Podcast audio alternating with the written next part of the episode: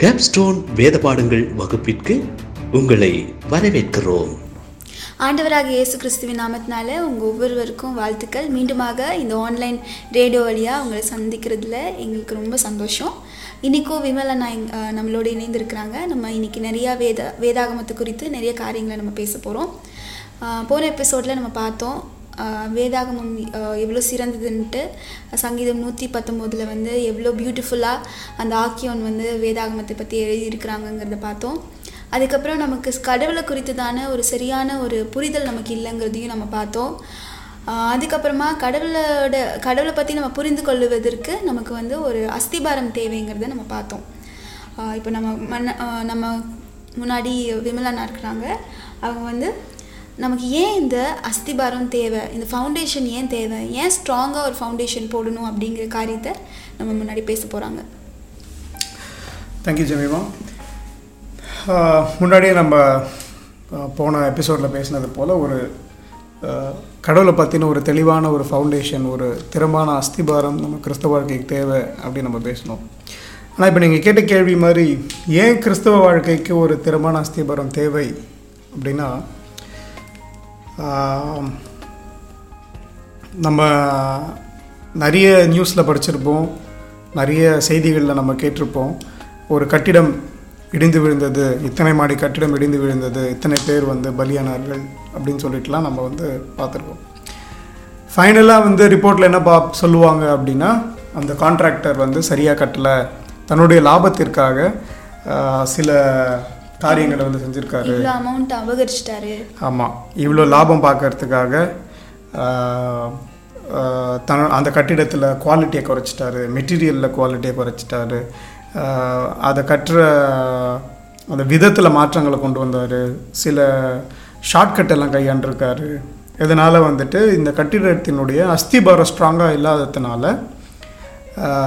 ஒரு சின்ன ஒரு தடங்கள்னாலேயோ ஒரு சின்ன இடையூறுனாலேயோ அந்த கட்டிடமே இடிந்து விழுந்தது அப்படின்னு சொல்லிட்டு நம்ம அநேக அடிக்கடி நடக்கிற ஒரு நியூஸ், அட்லீஸ்ட் ஒரு ரெண்டு வருஷத்துக்கு ஒரு முறையாவது இந்த மாதிரியான செய்திகள் வந்து கொண்டு இருக்கிறது நம்ம பார்த்துட்டு தான் இருக்கோம்.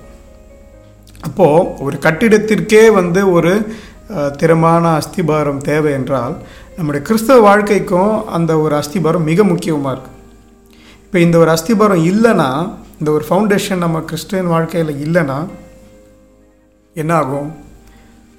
இந்த மாதிரி ஒரு இடுக்கான ஒரு இடையூறான காலகட்டத்தில், இப்போ இன்றைக்கி வந்து ஒரு கொரோனான்ற ஒரு பேரிடர் இருக்குது, நிறைய பேருடைய வாழ்க்கை ஆதாரமே வந்து முடங்கி கிடக்கு.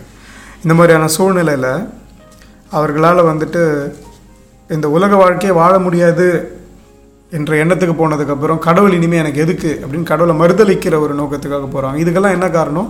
கடவுளை பற்றின ஒரு சரியான ஒரு அறிவு, கடவுள் யார் அப்படின்ற ஒரு சரியான புரிதல் இல்லாதது தான் வந்து இதனுடைய காரணம். அதுக்கு முக்கியமான விஷயம் நம்ம என்ன பார்க்குறோன்னா, ஏன் ஸ்திரமான அஸ்திபாரம் தேவை கிறிஸ்தவ வாழ்க்கைக்குன்னா, இன்னைக்கு கிறிஸ்தவர்களுடைய வாழ்க்கையில் அவ்வளோ பிரச்சனைகள் இருக்குது, அவ்வளோ ப்ராப்ளம்ஸ் இருக்குது. கரெக்ட். இப்போ நம்ம பார்த்தோம், இப்போ நம்ம குடும்பம் எடுத்தோம்னாலும், இல்லை சர்ச் எடுத்தோம்னாலும், இல்லை நம்ம சொசைட்டி எடுத்தாலுமே கிறிஸ்தவர்களுக்கு அநேக பிரச்சனைகள் வந்திருக்கு. சே ஃபார் எக்ஸாம்பிள், இப்போ குடும்பம் அப்படின்னு நம்ம எடுத்தோம்னா, ஒரு ஸ்டாட்டிஸ்டிக் சொல்லுது கிறிஸ்டியன் டிவோர்ஸஸ் தான் வந்து ரொம்ப ஜாஸ்தி இருக்குது அப்படின்ட்டு. அதுக்கப்புறம் பார்த்திங்கன்னா, ஒரு ஒரு ஒரு கிறிஸ்தவ அல்லாத குடும்பத்தில் இருக்கிற மாரல் வேல்யூஸ், பழக்க வழக்கங்கள், நல்ல பழக்க வழக்கங்கள், நல்ல ஒழுக்கங்கள் எல்லாம் ஒரு கிறிஸ்தவ குடும்பத்தில் கூட இருக்கிறது கிடையாது. அப்புறம் பிள்ளைங்க வந்து பெற்றோரை பெற்றோரால் வளர்க்கப்படும் போது ஒரு சரியான முறையில் வளர்க்கப்படுறதில்ல. இதெல்லாமே கிறிஸ்துவ குடும்பங்களில் இருக்குது. அது மாத்திரம் இல்லாமல் அவங்க இப்போது மேக்ஸிமம் இந்த இந்த சின்ன சின்ன க்ரைம்ஸ் எல்லாம் பார்த்தீங்க அப்படின்னா அதில் கூட ஒரு கிறிஸ்டியன் பேர் கண்டிப்பாக இருக்குது. அதாவது ஒரு க்ரைம் பார்த்தோன்னா அதில் ஒரு கிறிஸ்தவருடைய பேர் இருக்குது. ஸோ இதுக்கு சபை காரணம், குடும்பமும் காரணம். ஏன்னா அந்த இடத்துல தான் ஆண்டவரை பற்றி அங்கே போதிச்சிருக்கணும், அங்கே தான் கடவுளை பற்றின ஒரு அஸ்திபாரம் போடப்பட்டது. இப்போ நீங்கள் சொன்ன மாதிரி வந்துட்டு இந்த பிரச்சனைகளை வந்து நம்ம ஒரு சில வகைகளாக பிரிக்கலாம். இன்றைக்கி கிறிஸ்தவ குடும்பங்களில் என்ன மாதிரியான ப்ராப்ளம்ஸ் இருக்குது, கிறிஸ்தவ சபைகளில் என்ன மாதிரியான ப்ராப்ளம்ஸ் இருக்குது, அதே மாதிரி சொசைட்டியில் கிறிஸ்டியனாக இருக்கிறவங்க என்ன மாதிரியான ப்ராப்ளம்ஸ்குள்ளாக இருக்காங்க, தனிப்பட்ட வாழ்க்கையில் எப்படி இருக்காங்க. ஸோ சொசைட்டின்னு பார்க்குறப்ப நிறைய சோஷியல் இஷ்யூஸை நம்ம வந்து இதில் வந்து நம்ம உள்ளே கொண்டு வர முடியும். அப்போது கடவுளை பற்றின ஒரு தெளிவான ஒரு புரிதல் இருக்கிறப்ப இந்த அநேக பிரச்சனைகளை, அநேகமில்லை எல்லா பிரச்சனைகளையுமே நம்மளால் தவிர்க்க முடியும். பட் இனி என்னென்ன பிரச்சனைலாம் இருக்குது அப்படின்னு நம்ம வந்து பார்த்தோம் என்றால், ஒரு முதலாவதாக குடும்பத்துக்குள்ளாக போவோம். கடவுள் வந்து அமைச்ச ஒரு ரெண்டு முக்கியமான இன்ஸ்டிடியூட்ஸ் மனித குலத்துக்கு என்ன அப்படின்னு பார்த்தோம்னா, ஒன்று மேரேஜ் மேரேஜ் இன்னொன்று வந்து சர்ச், சபை.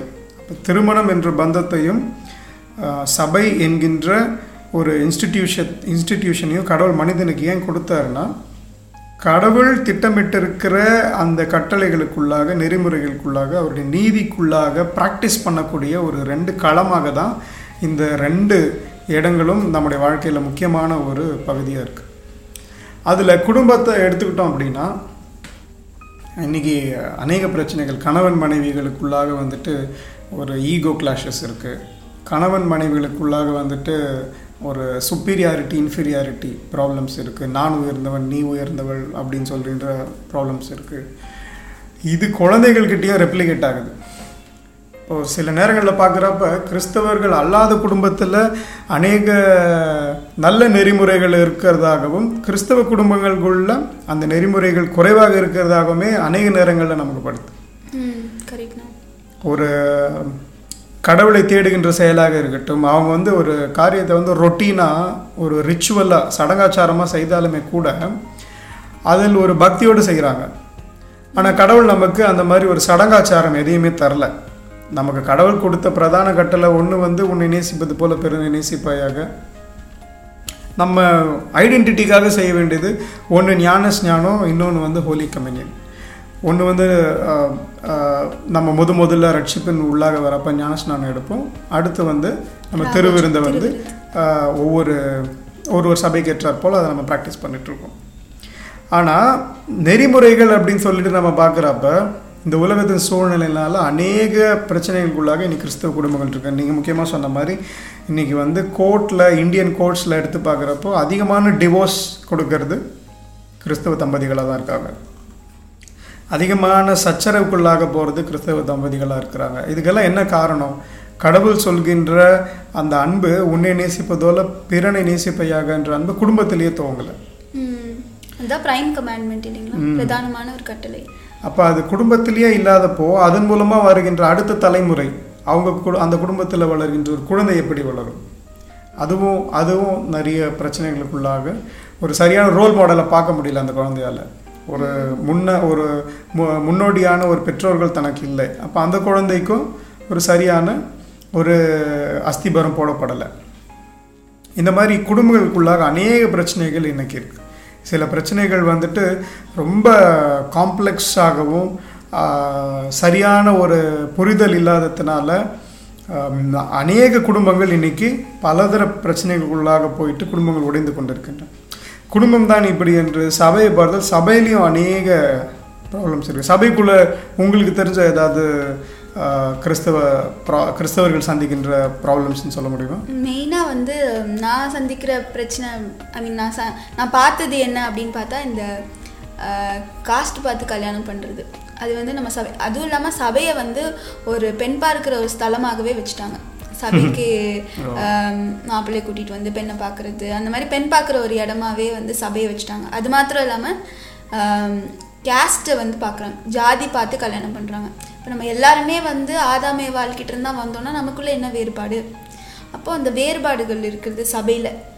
அந்த இடத்துலையும் நீங்கள் சொன்ன மாதிரி அந்த பிரதானமான அந்த கட்டளை, உன்னை நேசிப்பது போல் பிறனை நேசி அப்படி அப்படிங்கிறது அந்த இடத்துலையும் நடக்கலை. அதனால அவங்களுக்கு வந்து அந்த வேரியேஷன்ஸ் பார்க்குறது, அவங்களுக்குள்ள வேறுபாடுகள் பார்க்குறது, ஜாதி மட்டும்தான் பார்க்குறாங்கன்னா கூட சோஷியல் ஸ்டேட்டஸ் கூட பார்க்குறாங்க. ஜீசஸ் கிரைஸ்ட் வந்து ஆண்டு இங்கே வந்து பூமியில் வந்து ஊழியம் செய்யும்போது அவர் வந்து சோஷியல் ஸ்டேட்டஸ் எல்லாம் பார்க்கவே கிடையாது. அவர் யூத குலத்தவர். அவர் வந்து நினச்சிருந்தாருன்னா எல்லாத்தையும் எல்லாத்துக்கிட்ட இருந்தும் கானானிய ஸ்திரீ கிட்ட போய் பேசியிருக்க மாட்டார். ரெண்டாவது சமாரியர்கள் கிட்ட போய் பேசியிருக்கிற பேசியிருக்க மாட்டார். ஆண்டவர் ஆண்டவராகிய இயேசு கிறிஸ்து அதெல்லாம் பார்க்கல. ஆனால் இன்றைக்கி ஆண்டவராகிய இயேசு கிறிஸ்து போல் வாழணும்னு நினைக்கிற நம்ம எல்லாம் சோஷியல் ஸ்டேட்டஸ் பார்க்குறோம், கேஸ்ட் பார்க்குறோம். இந்த ஊருக்கார் அந்த ஊருக்காரன்னு பேசிப்பாங்க, அந்த ஊருக்கார் இந்த ஊருக்கார்கிட்ட பொண்ணு எடுக்க மாட்டாங்க, இந்த மாதிரி ஊரு ஊருக்குள்ள ஒரு பிரிவினை வச்சிட்டு இருக்கு சபை. அது மெயினாக சபை ஒரு ஊர்லேயே வந்து இந்த ஜாதிக்கு வேற ஒரு சபை, இந்த ஜாதிக்கு வேற ஒரு சபை அப்படின்ட்டு அப்படின்ட்டுலாம் இருக்கு.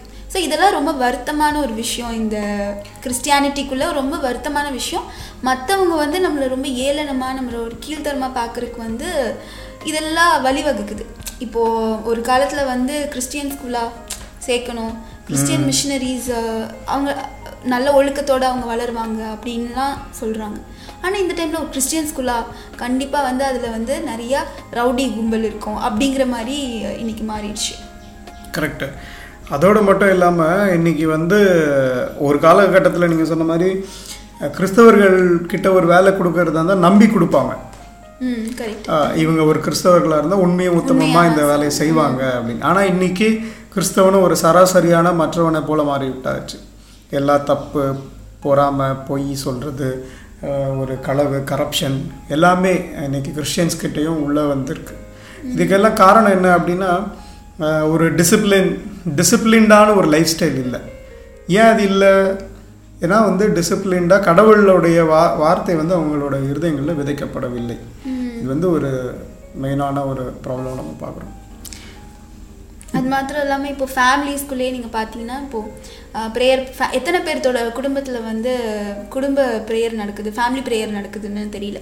அப்படியே ப்ரேயர் பண்ணு அப்படின்னு நம்ம ஏதாவது யாராவது சொன்னால் கூட ப்ரேயருக்குன்னு ஒரு டெம்ப்ளேட் வச்சுருப்பாங்க.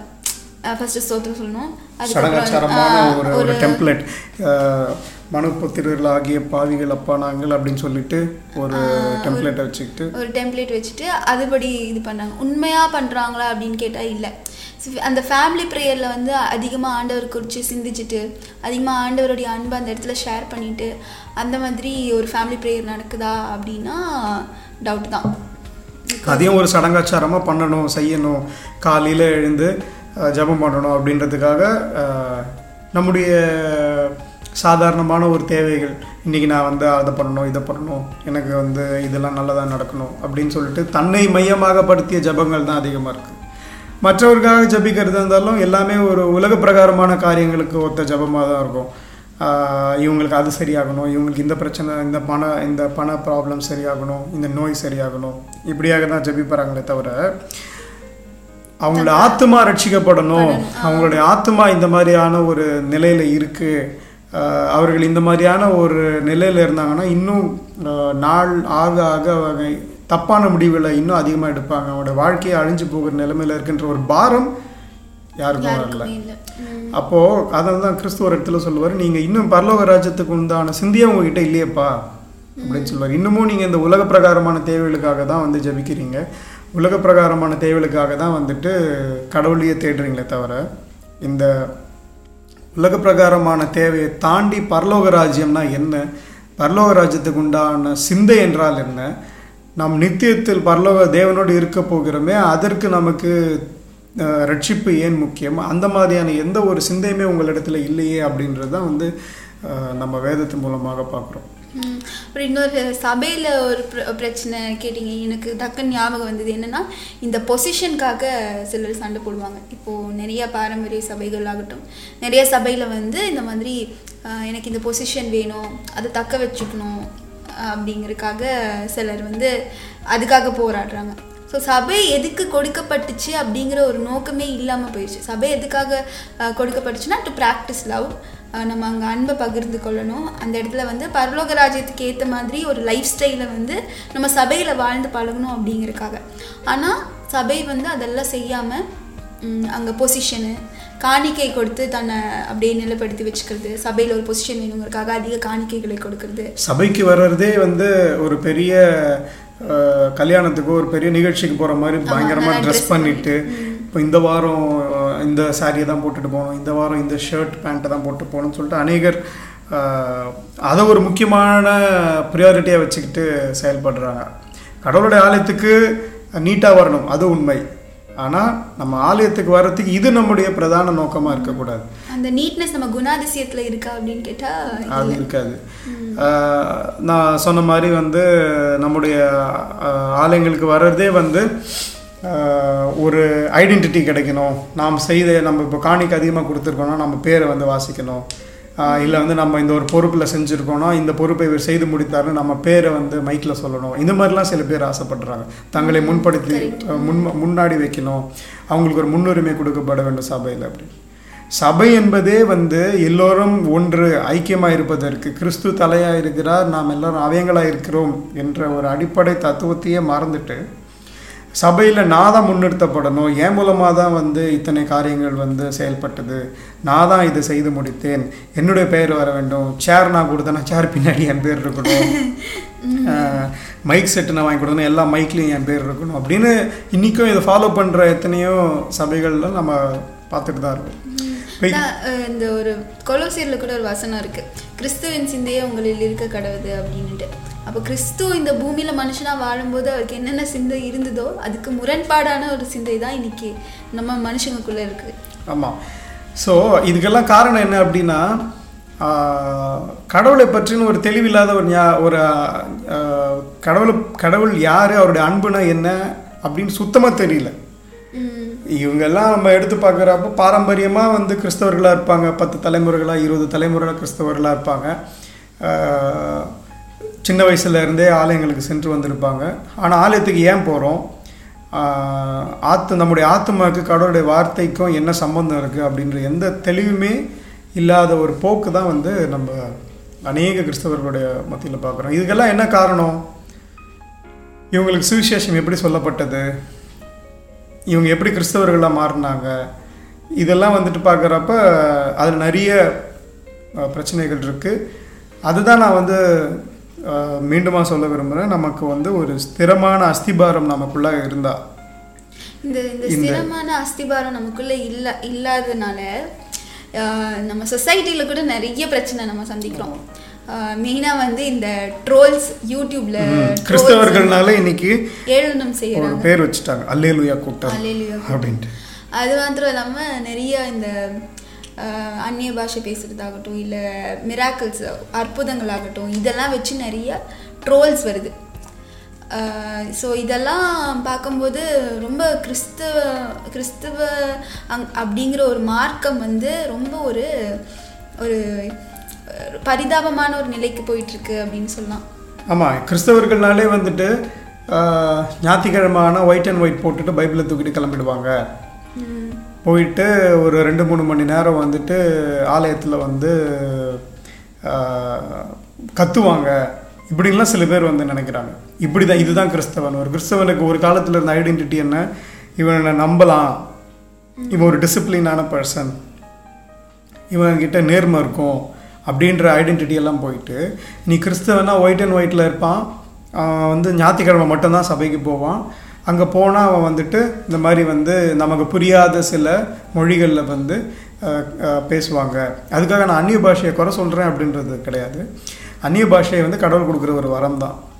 ஆனால் உண்மையிலேயே நம்ம அந்த அந்நிய பாஷை கடவுள் எதற்கு கொடுத்தார், அதன் மூலமாக அன்றைக்கி மூவாயிரம் பேர் ரட்சிக்கப்பட்டாங்க. ஸோ அன்றைக்கி அந்த அந்நிய பாஷையினுடைய ஒரு ரோல் வந்து ரொம்ப இம்பார்ட்டண்ட்டாக இருந்தது. முத முதலாக வந்து மேல்விட்டாரையில் வந்து இவர் கரெக்டு அப்போது. ஆனால் இன்றைக்கி அந்நிய பாஷையின் மூலமாக எத்தனை பேர் ரட்சிக்கப்படுறாங்க அந்த கேள்வி நம்ம வச்சோம் அப்படின்றால் அநேகருக்கு வந்து அது கஷ்டமாக இருக்குது. நிறைய பேர் இப்போது இந்த பரிசுத்த ஆவியின் வரங்களை தான் வந்து எவ்வளோ ஆண்டவரோட நான் எவ்வளோ ஸ்பிரிச்சுவல், நான் எவ்வளோ ஆவிக்குரியவன், இல்லை நான் எவ்வளோ ஆவிக்குரியவள்னு காமிக்கிறதுக்காக தான் நம்ம எல்லாருமே வந்து யூஸ் பண்ணிக்கிட்டு இருக்கோம். இப்போது ஒரு மெசேஜ் கொடுக்கறதாகட்டும், இல்லை ஏதாவது என்ன பரிசுத்த ஆவியான வரங்கள் ஏதாவது செயல்படுத்துக்கிறதாகட்டும், நான் எனக்கும் கடவுளுக்கும் உள்ள ரிலேஷன்ஷிப் வந்து நல்லா இருக்குன்னு மற்றவங்க கிட்ட காமிக்கிறதுக்காக மட்டும்தான் நம்ம அதை யூஸ் பண்ணிகிட்ருக்கோம். ஆமாம், இப்போ நம்ம வந்து கடவுள் கொடுக்குற வரம்னு எடுத்துக்கிட்டால் வந்து தீர்க்க தரிசன வரம் அப்படின்றது ரொம்ப ஃபேமஸ். அடுத்தது வந்து ஆமாம் அடுத்தது அந்நிய பாஷை, அதுவும் ஃபேமஸ். இந்த மாதிரி வந்து ரொம்ப பிரதானமாக வந்து பேசப்படுறது இந்த ரெண்டு வரங்கள் தான். ஆனால் கடவுள் நமக்கு வேதத்தின் அடிப்படையில் பார்த்தோன்னா எத்தனையோ வரங்களை கொடுத்துருக்காரு. நமக்கு பிறருக்கு உதவி செய்வதும் கூட ஒரு வரம் தான் அப்படின்னு சொல்லிட்டு வேதம் சொல்லுது. ஆனால் ஒரு கை செய்வதை இன்னொரு கை அறியக்கூடாது அப்படின்னு சொல்லிட்டு நமக்கு வேதம் சொல்லி கொடுத்துருக்கு. ஆனால் இதை இதை எதையுமே ரியலைஸ் பண்ணாமல் நீங்கள் சொன்ன மாதிரி வந்துட்டு வெளி உலகத்துக்கு நான் தெரியணுன்றதுக்கு எந்தெந்த வரங்கள்லாம் இருக்கோ அதெல்லாம் மாத்திரம்தான் நம்ம வந்து இன்றைக்கி வந்து ரொம்ப பெரிய ஒரு ஆவிக்குரிய வரங்களாக நம்ம பாவிச்சு கிறிஸ்தவம் வந்து அதனால் பலர் அந்த உலகத்தார் மத்தியில் வந்து ஒரு கேலி பொருளுக்கு ஆனானது காரணமே வந்து அநேகர் வந்து கிறிஸ்தவத்தை தவறாய் புரிந்து கொண்டதுனால்தான், தவறை போதித்ததினால் அப்படின்றது வேற ஒரு சைடு இருந்தாலுமே அநேகர் வந்து கிறிஸ்தவத்தினுடைய முழு சாராம்சத்தை புரிந்து கொள்ளாமல் கிறிஸ்துனா யார், கிறிஸ்து எதற்காக இந்த பூலகத்திற்கு வந்தார், அவர் எதற்காக வந்து தம்மை ஏகபலியாக ஒப்பு கொடுத்தார், அதன் மூலமாக நமக்கு என்ன கிடைத்ததுன்ற எந்த தெளிவுமே இல்லாது தான் வந்து மிகப்பெரிய ஒரு பரிதாபமாக இருக்குது, ஒரு ட்ராபேக் கிறிஸ்டியானிட்டிலேயே ஒரு பெரிய ஒரு ட்ராபேக். ஓகே, நம்ம இது இப்போ இந்த ஃபேமிலியில் ஆகட்டும், இல்லை நம்ம சர்ச்லேயே ஆகட்டும், சொசைட்டியில் ஆகட்டும், நிறையா இந்த மாதிரி பிரச்சனைகள் எல்லாத்தையும் நம்ம சந்திக்கிறோம் கிறிஸ்தவர்களாகிய நம்ம. ஸோ இதை வந்து ஹேண்டில் பண்ண தெரியாமல் நிறையா ட்ரோல்ஸ்லேயும் நம்ம மாட்டிக்கிறோம். நிறைய பேர் இப்போ பர்சனலாக இப்போ நம்ம ஒரு ஆஃபீஸ் போனால் கூட நம்மக்கிட்ட நிறைய பேர் வாக்குவாதம் பண்ணுவாங்க. நம்ம எல்லாத்துக்குமே இந்த எக்ஸ்பீரியன்ஸஸ் இருந்திருக்கலாம், இல்லை ஸ்கூல் காலேஜில் எல்லாருமே வந்து நம்மக்கிட்ட வாக்குவாதம் பண்ணுவாங்க. ஸோ நம்மளால் அந்த இடத்துல வந்து நிலையாக நம்ம நம்மளுடைய வாய் திறமைகளால் நம்மளால் பேச முடியும். பட் ஆனால் நிலையாக நம்மளுடைய கேரக்டர்லேயோ அவங்கக்கிட்ட நம்ம பேச முடியும் அப்படின்னா நம்மளால் அவங்களுக்கு ஆப்போசிட்டாக நம்ம பேச முடியாது. ஸோ சில டைமில் எப்படி அந்த அந்த சூழ்நிலை எப்படி டேக்கிள் பண்ணுறதுன்னு தெரியாமல் கூட நம்ம இருந்திருக்கலாம். ஸோ இப்போ இந்த ஸ்திரமான இதுக்கெல்லாம் காரணம் என்ன அப்படின்னா, ஒரு அஸ்திபாரம், ஒரு ஸ்ட்ராங்கான ஒரு ஃபவுண்டேஷன் வந்து கிறிஸ்துவ வாழ்க்கையில் ஒவ்வொரு கிறிஸ்தவர்களுக்கும் போடப்படாது தான் காரணம் அப்படின்னு நம்ம டிஸ்கஸ் பண்ணோம். ஸோ இந்த ஸ்திரமான அஸ்திபாரம், ஸ்ட்ராங்கான ஃபவுண்டேஷன் அப்படின்னா என்ன? What is that? அதாவது நாம் எந்த ஒரு காரியத்தை செய்கிறதாக இருந்தாலும் பேசிக்காக சில குவெஸ்டின்ஸை வந்து நம்ம லைஃப்பில் கேட்கணும். இப்போது நான் வந்துட்டு இந்த இடத்துலேருந்து இன்னொரு இடத்துக்கு போகிறேன் அப்படின்னா அந்த இடத்துக்கு நான் போகிறதுக்கான ஒரு நீடு இருக்கணும், ஒரு தேவை இருக்கணும். நான் ஏன் போகிறேன் அப்படின்னா அதுக்கு எனக்கு ஒரு நோக்கம் இருக்கணும். நான் ஏன் இந்த வேலையை செய்கிறேன் அப்படின்னா அது ஒரு காரணம் இருக்கணும். இதை இந்த கேள்விகளுக்கெல்லாம் நான் பதில் தெரியாமல் நான் ஒரு காரியத்தை செய்கிறேன் அப்படின்னா என்னால் அதில் வந்து ஒரு முழு நிச்சயத்தோடு அதில் இறங்கவும் முடியாது. அதன் மூலமாக என்னால் வந்து எந்த ஒரு பெனிஃபிட்டையும் அடைய முடியாது. ஸோ கிறிஸ்தவத்துக்குள்ளாக ஒரு மனுஷன் கிறிஸ்தவ வாழ்க்கையை தேர்ந்தெடுக்கிறான் அப்படின்னா அவனுக்கு முக்கியமான சில விஷயங்கள் தேவை. முதலாவது ஹூ ஆம் ஐ, நான் யார், கடவுள் யார், இந்த ரெண்டு கேள்விகள் இருக்கணும். நான் யார், நான் ஒரு பாவி, கடவுள் யார், அவர் பரிசுத்தர். நான் எப்படி பாவியானேன், ஆதியாகமத்தில் நடந்த சம்பவம் அதனுடைய முழு விவரம் ஒரு மனுஷனுக்கு தெரியுது என்றால் அவன் தன் ஒரு பாவி, தன்னுடைய அவலநிலையை ஒரு மனுஷனால் உணர்ந்துக்க முடியும். நம் நான் எப்படிப்பட்டதான ஒரு தள்ளப்பட்ட ஒரு கேடுள்ள நிலையில் இருக்கேன் அப்படின்றத எனக்கு வந்து வேதம் உணர்த்தி நான் ஒரு பாவி அப்படின்றத உணர்த்தும். அதே போல் கடவுள் யார், அவர் சுத்தம், ப அவர் அவருடைய பரிசுத்தத்தை நம்மளால் அளவுகோலால் சொல்லவே முடியாது.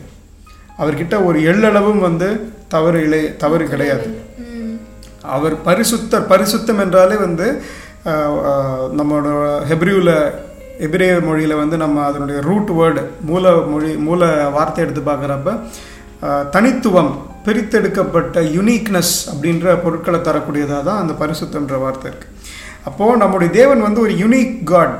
அவர் வந்துட்டு தன்னை வந்து ஒரு பரிசுத்தத்திற்கென்று ஒரு பரிசுத்தமான ஒரு வாழ்க்கை, ஒரு பரிசுத்தத்தை நிறைந்தவர், அவர் பரிசுத்த தன்மைக்கின் உச்சம் நம்முடைய தேவன். ஆனால் நம்ம அந்த பரிசுத்தத்தில் ஒரு எள்ளளவும் இல்லாத பாவமான வாழ்க்கை.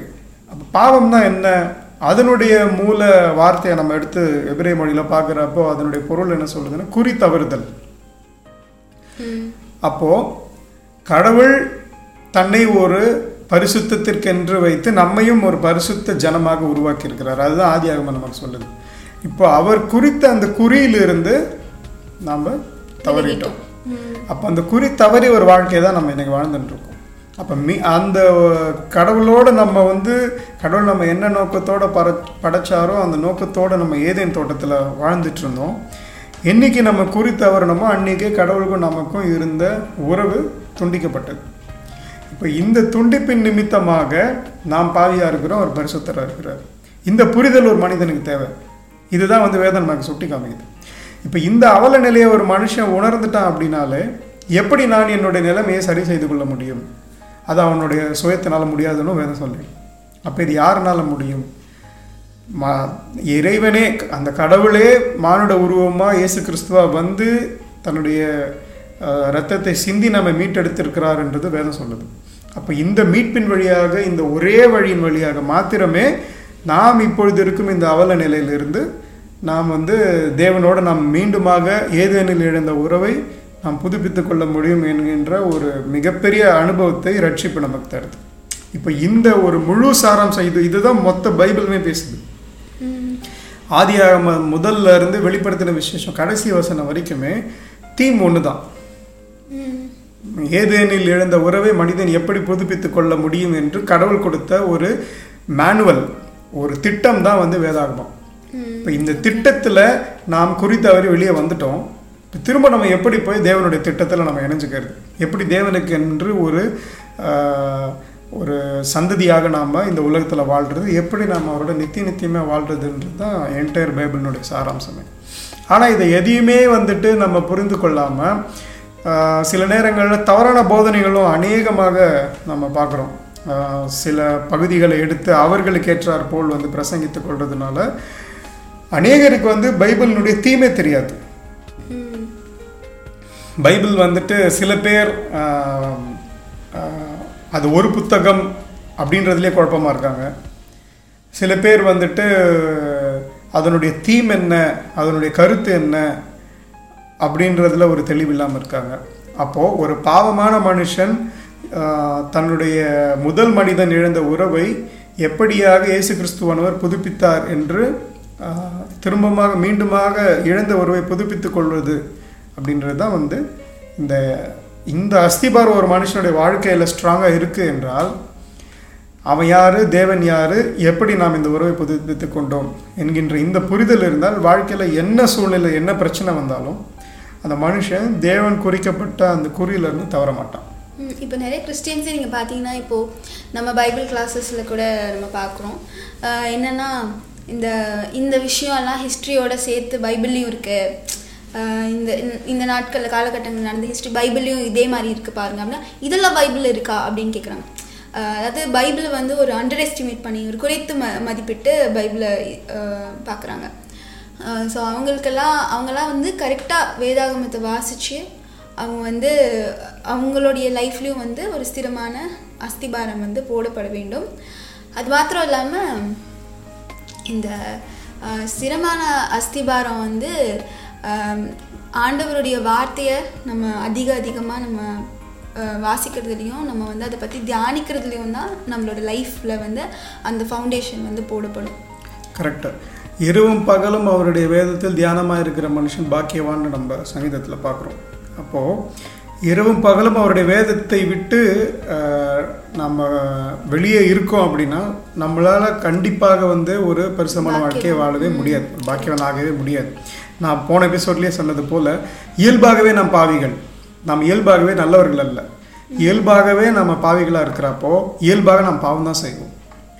அப்போ எப்படி நம்ம வந்து தேவனுக்கு நேராக வழிநடத்துறதுனா மீண்டுமாக மீண்டுமாக தேவனுடைய வார்த்தையை நாம் நாடும் பொழுது, அதனுடைய முழு சாராம்சத்தை நாம் உணரும் பொழுது, தேவ திட்டத்தை உணர்ந்து கொள்ளும் பொழுது, தேவன் ஏன் நம்மை சிருஷ்டித்தார் என்ற கேள்விக்கான பதிலை நாம் தேடி கிடைக்கும் பொழுது தேவனுடைய திட்டத்தில் நாம் வந்து இணைந்து கொள்ள முடியும்.